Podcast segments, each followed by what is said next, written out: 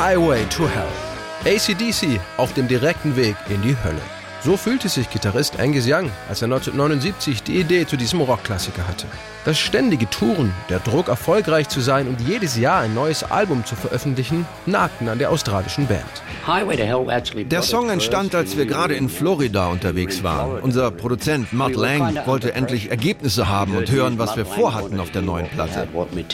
ACDC hatten sich in Miami ein kleines Studio gebucht, wo sie zwischen den Konzerten in Ruhe an den neuen Songs arbeiten wollten. Die meiste Zeit verbrachte die Band aber im Auto oder im Tourbus. Die Strecken, die sie dabei zurücklegen mussten, waren unglaublich weit. Wir saßen mal wieder im Auto rum und plötzlich fiel mir dieses Riff ein. Als wir im Studio angekommen waren, sagte ich zu meinem Bruder Malcolm, unserem Rhythmusgitarristen, ich habe da eine super Idee für einen Gitarrenriff. Und weil unser Drummer Phil gerade nicht da war, setzte sich Mel ans Schlagzeug und fing an zu spielen. Die Strophe war ziemlich schnell klar und der Refrain die logische Folge.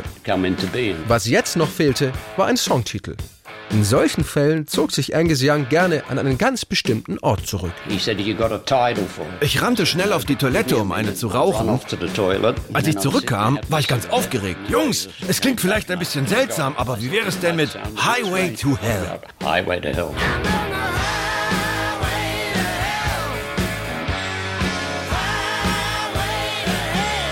Band war einverstanden, nahm eine Rohfassung auf und gab dem Produzenten im Studio das Demo-Tape mit all ihren Ideen.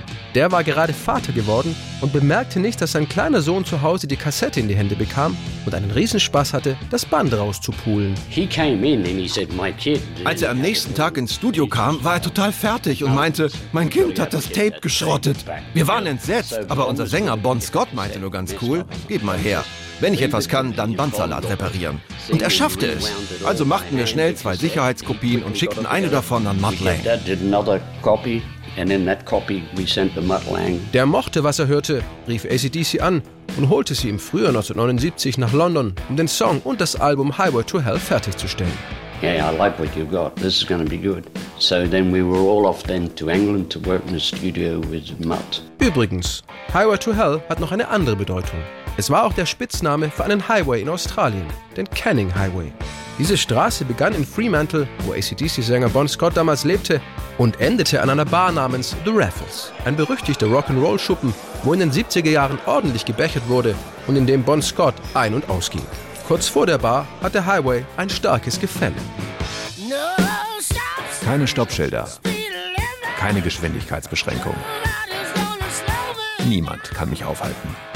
Auf dem Weg nach Hause verunglückten viele Autofahrer, weil sie total betrunken waren und die Kreuzung falsch einschätzten. Ein wahrer Highway to Hell. Die Single wurde Ende Juli 1979 veröffentlicht und hielt sich 45 Wochen in den deutschen Charts, obwohl sie es nur bis auf Platz 30 schaffte. Der Erfolg von Highway to Hell sorgte dafür, dass sich das gleichnamige Album weltweit fast 10 Millionen Mal verkaufte und ACDC den endgültigen internationalen Durchbruch bescherte. Ein halbes Jahr später starb Sänger Bon Scott.